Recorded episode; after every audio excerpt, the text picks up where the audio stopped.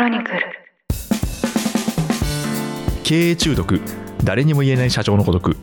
この番組ではなかなか人に言うことができない社長の悩みについて語っていきながら大変だけどそれでも楽しい社長という仕事のありのままの姿をリスナーの皆さんにご紹介していきますこんにちは、パーソナリティ務めます、エッグファード株式会社代表の徳安俊です。よろしくお願いします。同じくパーソナリティを務めます音声プロデューサーの野村貴文です経営中毒シーズン2第19回ですよろしくお願いしますはい、お願いします。前回はですねメディアそして露出のメリットデメリットというお話でしたはい、なかなかね、はいあんまりこういうことだけ語ってる人もいないんじゃないかなと思そうですうんで、ね。なんか、ですよね。あの経営者の方とうんメディア、まあ、私はあのメディアの人間としてなんですけど、がこの視点を交換しながらこのテーマについて語るってあんまりないですよね。そうですよね。なんかお互い立場もあるしね、はい、なんかどっちかがどっちかあんまりよく思ってないような話も聞くのでもったいないなと思うんでけどね。ですすね。そうなんですよね。だからまあ、その相手の立場に思いを馳せると、うん多分この立場からこういうことをお願いしてきてるんだろうなとっていうのが分かったりしますよね。そうですよね。まあ、あと経営者としてはね、当然いい意味で会社が注目されたり、はい。持続的にみんなから知ってもらえるような機会を作れること自体はね、まあ、メリットも大きいので、そうですよね。そこはうまくウィンウィンにできたらね、うんいいとは思いますよね。あの、思いを共感してくださる方が増えるっていうのも本当に。絶対的なメリットですからね。あとやっぱしゃべくりはうまい方がいいですよね。そうですね。いろんな場面で、うん。あの得をしますからね、そうするとや。っぱり上場企業はなおさらそうなってますよね。そうですね。はい。今回第19回のテーマは、はい社内への情報共有というテーマでいきたいと思います。社内の情報共有。ははい。い。これはどうなんでしょうね？うん察するに、情報が共有されてるっていうよりも、されてないみたいな、そういう話が起きるってことですかね。まあ、逆にこれはどういう野村さんの意図的なもので言うとどうどうですか？それで言うと、うん。どうなんでしょうね。まず、えっと、よくあるのが、うんうんまあ、会社が例えば、ちょっと以前よりもちょっとだけ大きくなってきたときに、会議室でなんかこう密室で決まって、で今自分たちの会社って一体どういう状況なんだろうとか、そういうことがわからないみたいな不満がどうしても起きてしまうのかなと思うんですけど、これはまさにですよね。えっ、と、まあ、経営と現場に限らないですけど、はい。どの組織もありますと、すやっぱり情報が全員全く同じように入るってことはありえないので、はい、そうすると情報の非対称性が生まれますと。はい、すると情報が少ない人からすると、まあ、情報がある人とか、それをもっと決めてる人たちに対して、ええまあ、説明がないとかわからないとか、はい。なんでこうなのかとか聞いてないとか、うんうん。まあ、逆もあります。あの、はい。偉い人たちが事前情報を知らないと、いや、俺は聞いてねえぞみたいな話えで、え内容じゃなくて聞いてないから反対するみたいはい、なはい、はい、はい。話もあったり、ええ。やっぱこの情報がそれぞれ壁ができていく、これをどううまく共有、まあ、開示、コントロールしていくかっていうのは組織運営上結構大事ですね。うん、そうですよね。なんかじゃあ、まずちょっとその社員の立場からあの見ると、うん。あの、あれなんですよね。なんかその私がも前勤めていた会社、まあちょっとどの会社か言わないんですけど、はい。あのフロアのど真ん中に、うんあの役員用会議室があって、はいはい。で、あの、そこだけ、うんなんかガラス張り、えっと、ガラス張りが曇りガラスなんですよね。うんうんうんで、他の会議室って割とこう、完全ガラス張りでうん、何してから見えるっていう中で、やっぱなんかそれが、こう、うん密室のなんかこう、象徴みたいな感じにえー捉えられていたっていうのはあったんですよね。なるほどですね。はい。まあ曇りガラスのだけ全然透明だと思いますけど、ねまあそうですね、そうですね。ほとんどのあの、ええ密室で決まるっていうのは文字通り密室なので、密室ですよね、ですよね。本当に重厚ないってなですよいうね。はい。なんかドラマみたいなやつですよね。うん、ですですああいう。ケースもあるので、はい。はい。そうですね。まあ、それはまあ、あの、単なる雑談なんですけど、でもやっぱりこの、なんですかね、か開示っていうのは、うんこう、なんでしょうね、もう意識して意識して、ややって、それでちょうどいいぐらいな感じなんですかね。これはですね、まあ、経営中毒なんで、経営者の立場からすると、はい結構難しい問題なんですね。えで、経営に入ってくる情報というのは当然たくさんあるし、はい多面的なものが入ってきますとー、えで、全部のことを共有することって不可能じゃないですかー。そうですね、はい。まあ、別にこれは社長と社員だけじゃなくて、うん。他人同士で全ての情報を完璧に共有するって不可能だとそうです思ってるねはいんです。えで、そうなると、何の情報をどこまで共有するか。っていうのがまず難しいし、はい。あとは共有したんだけど、ええ全然伝わってないとか、うん理解されてないっていうケースの方が現実多くて、え社長としてはだからこの間の全社会議で言ったやんかみたいな話もあるんですけど、えはい。全然伝わってない。うん。あとは難しいのが伝えたとこからまたアップデートされていくので、はいはいはい。時間が経つとですね、ええ。また社長とか経営の考えが変わっていくわけですよ。うん。でそうするとね前聞いてた話と違うみたいな話で、はいは朝礼誤解問題がええ。出やすいうん。ので、構造的に情報は常にこうだ断絶するというか同じにはならない。うん。うんで別にそれがまあそんなもんだよねで済めばいいんですけど、それがいろんな不満とか、はい。まあ足並みが揃わないので、ええ。まあ事業がうまくいかないことにつながったりとか、部門間の対立とかにつながっちゃうのが悩ましいですね。うん、そうですね。でもそれってもう絶対そうじゃないですか。まあ絶対そうですよね、絶対そうですよね。で、私はそのミドルマネージャー経験したんですけど、うんであっても、やっぱりこう、来る情報うん。を、そのどういうふうにこうメンバーの人に伝えようかっていうのも結構悩んで、うん。で、まあ、アップデートとかもすごいわかるなと思うんですけど、うん。そのぐちゃっとした状態でうん。どこまで伝えるかみたいな問題もあるじゃないですか。全部伝えちゃうと混乱しちゃうからうん。綺麗にして伝えたいんだけど、うでもその綺麗にしている間に情報が更新されちゃうから この非対称性が埋まんないみたいな、まんない。ここういうのってどどうしたらいいんですか？えっと、まあ、まずは情報の非対称性を完全に埋めることは不可能なので、はいはいまあ、これはもうああらゆる人同士でも、友達同士でも家族でも絶対そうじゃないそうでか。ですすね。はい。なので、えっと、まずは情報を共有する目的というか、はいはい、軸というか、背骨みたいなものをちゃんと決める方が良くてですね、うん。悪い例で言うと、まあ、これもエッグハードで昔ありましたけど、ええ。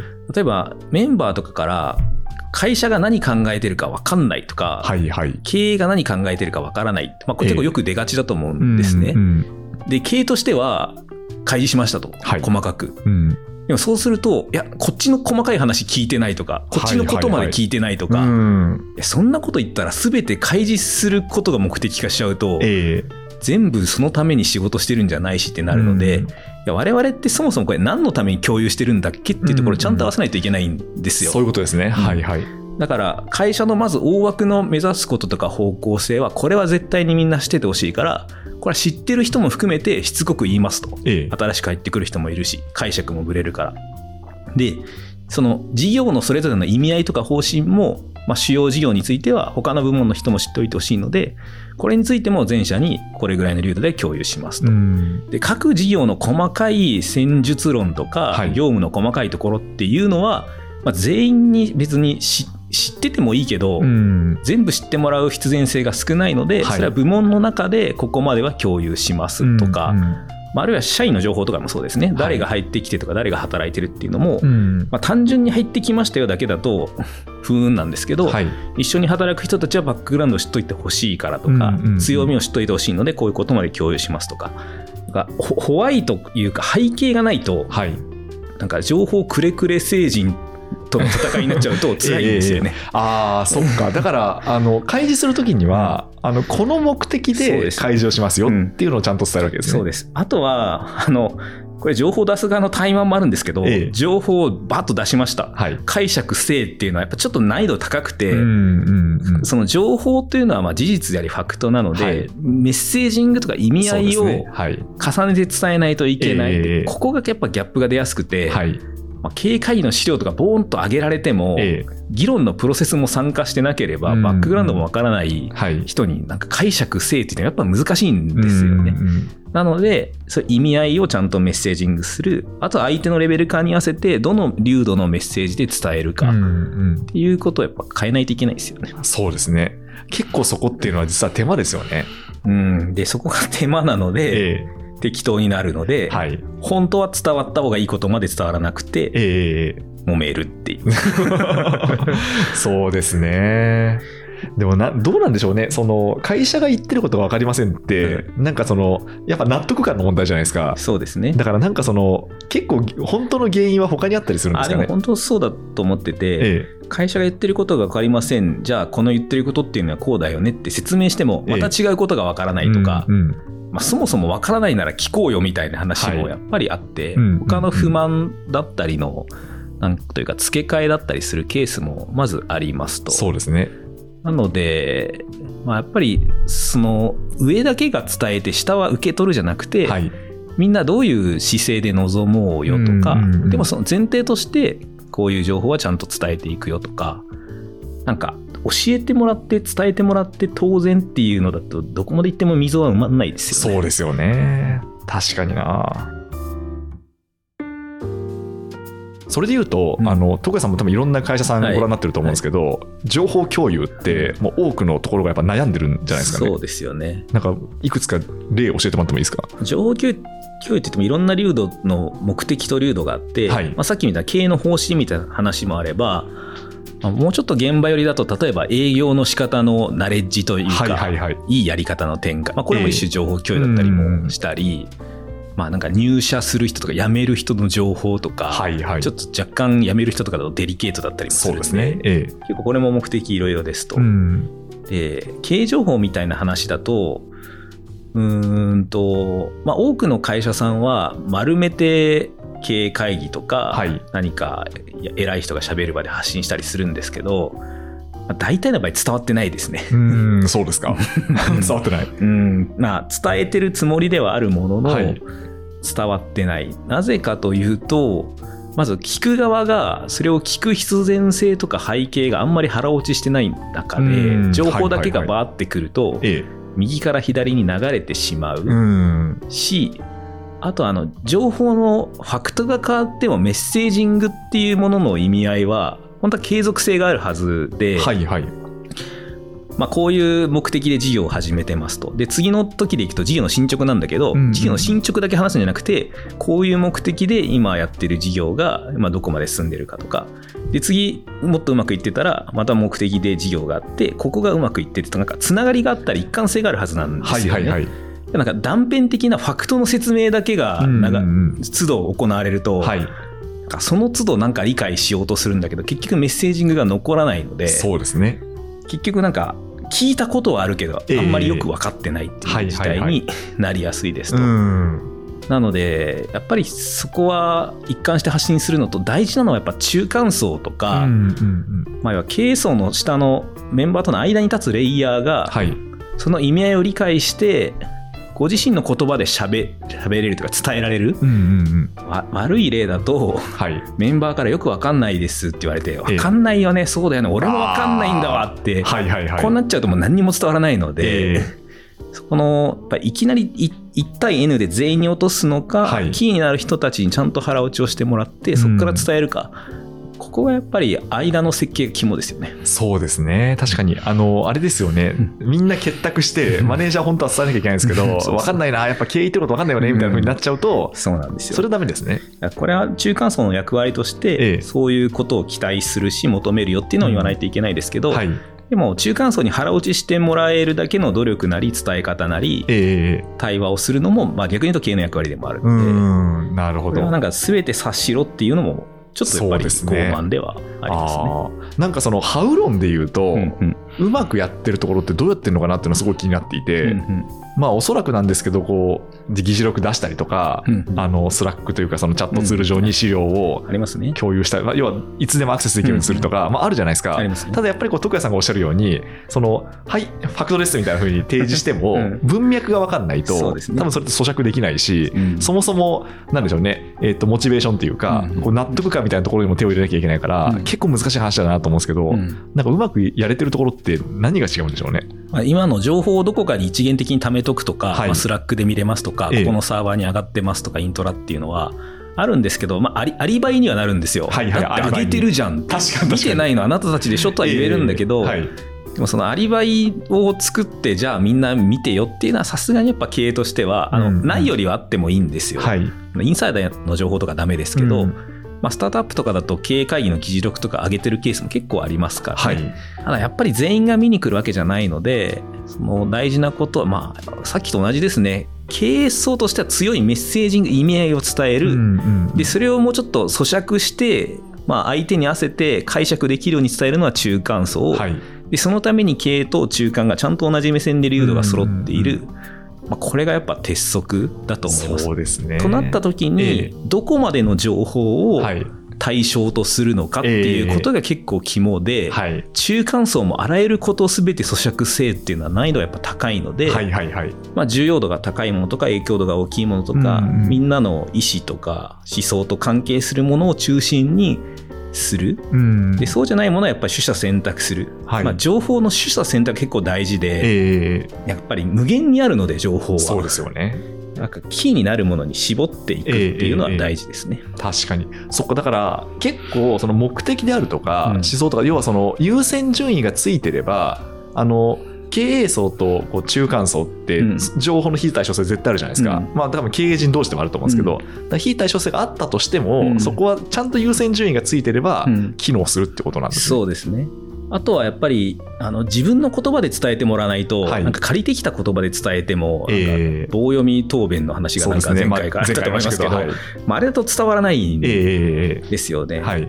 そういう意味では、まあ、実際のその議論の場に何回かでも来てもらうとか、うんうんうんまあ、逆もしかりで消えて現場のこと分かってないんだよなとかお客さんにはそれ通じないんだよなみたいなのも、はい。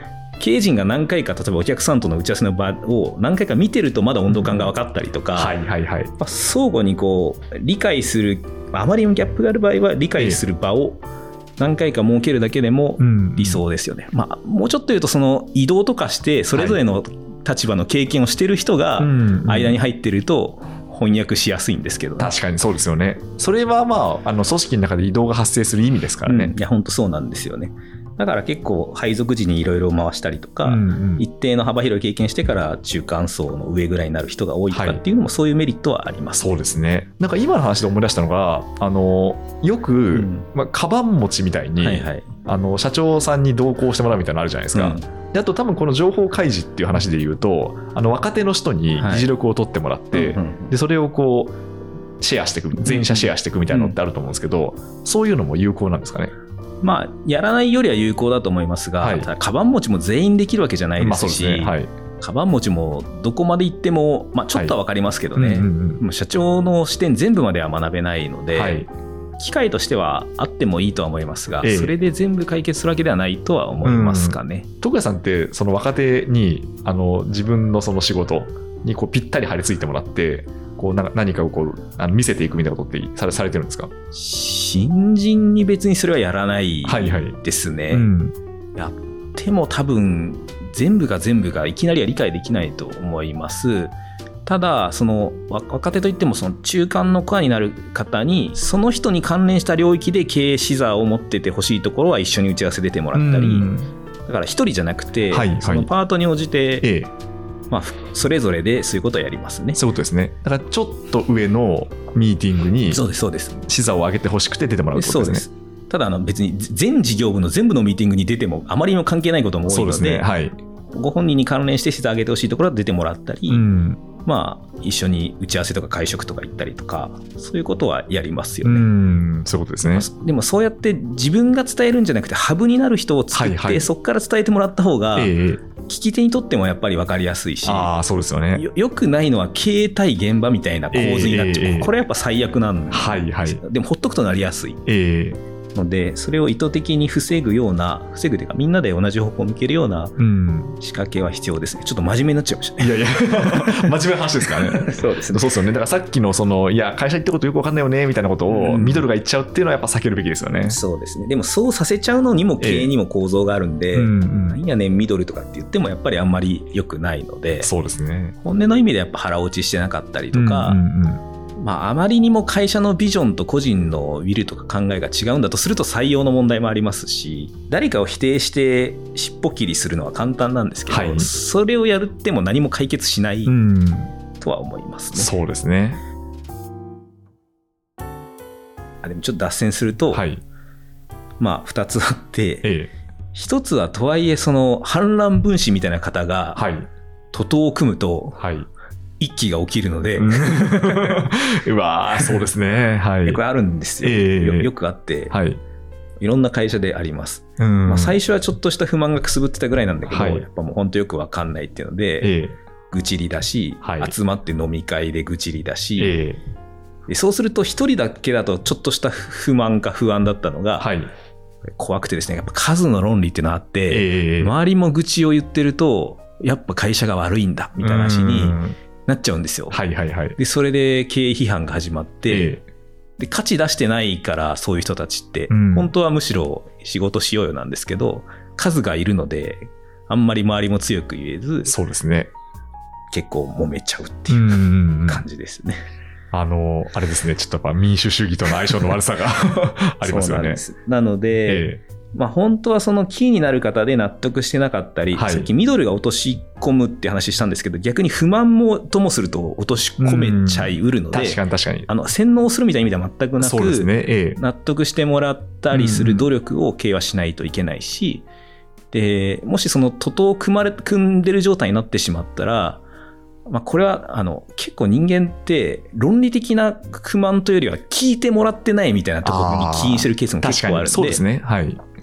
そうするとまあ一回たちゃんと、まあ別に社長じゃなくてもいいんですけど、うんうん経営やちゃんと対話の時間を持って何が不安なのかとか、まあ不満なのかっていうのをちゃんと聞いた上で、ダメなればじゃあ全部それ答えますっていうのは、ええそれはやっぱ違うんですよ。そうですね。はい。そうですね。で会社とししてはこういう基準で、そこに対して理解した上で、ええこれはやっぱり元のままだとか、でも確かに基準からして言ってることはその通りなので、ここは変えるとか、あの、ちゃんと聞いて判断をして、で、決めたらやる。で、うん一番ダメなのは、はい聞いただけでそのままにするっていう。なるほど。はい。そうすると、なんかやっぱ結局何も変わんないじゃんっていう。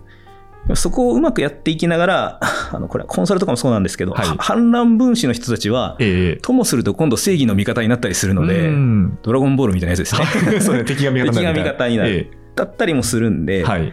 切り捨てるんじゃなくて、やっぱそういう風に変えていけると理想ではありますね。そうですね。でもなんか今の話伺ってて思ったのが、うんやっぱりこう、話聞いてないうんとか、その、何を考えてるか分かんないって、やっぱその現象そのものよりも、背景には、やっぱこう、ちゃんと私の方を見てとか、あの、ないがしろにしないでみたいな、うんそういうなんか結構原始的な感情があるんだろうなっていうのは。思いましたね。そうは言わないんですけどね。ですよね。言わないんだけど、でも大元の部分はそこなんだろうなって思いましたね。うん情報を開示されてない情報をじゃあ載せましたでは、結局そこって解決しないので、ですね。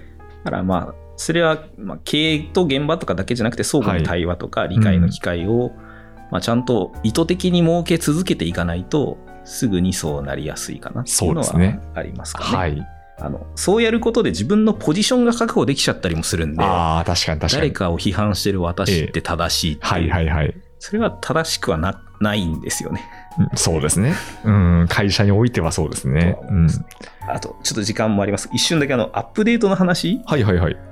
要は、社長に情報が入ってきくることによって、はい置いてけぼり問題。あそうですね。それ聞きたいですね。これはね、多いんです。多いんですか？はい。うんっていうか、必然ですよね。まあまあそうですよね。うんで、絶対に社長さんの方が、やっぱりこう考えてとか、それに使ってる時間も長いし、まあ、情報も入ってきますもんうね。んでね、ここれを、あの、止めちゃうのは、要は社長新しい情報を入れないでっていうのは、なんか全然本末転倒で、うんうんなんか、むしろ組織が停滞する原因になりかねない。でも社長が情報入ってきて良かれと思って発信することが、まあ、朝礼誤解になるのは、これはだから、社長がうまく翻訳するかは難しいんだったら、周りの経営なり、うん。間に入る人が、意味合いをちゃんとはい。伝えるとか、取取捨選択する。えー、今それを全部言うとちょっとさすがに混乱するから、ここだけに今はするとか、え。情報のスクリーニング、まあ、ある意味でのメディア機能が、ー、はい。そうですね。前回の話で言うええと必要だと思いますね。確かにそうか。だから、それはある意味サポートしてもらえばいいわけですね。うん、そう思いますね。そういうでいう風な構造を作るのはすごく大事だと思うし、むしろ社長はインプット、まあ、社長に限らずですけど、新しい情報をまあみんながインプットし続けるような構造の方があ進化し続けますよね。うん、そうですね。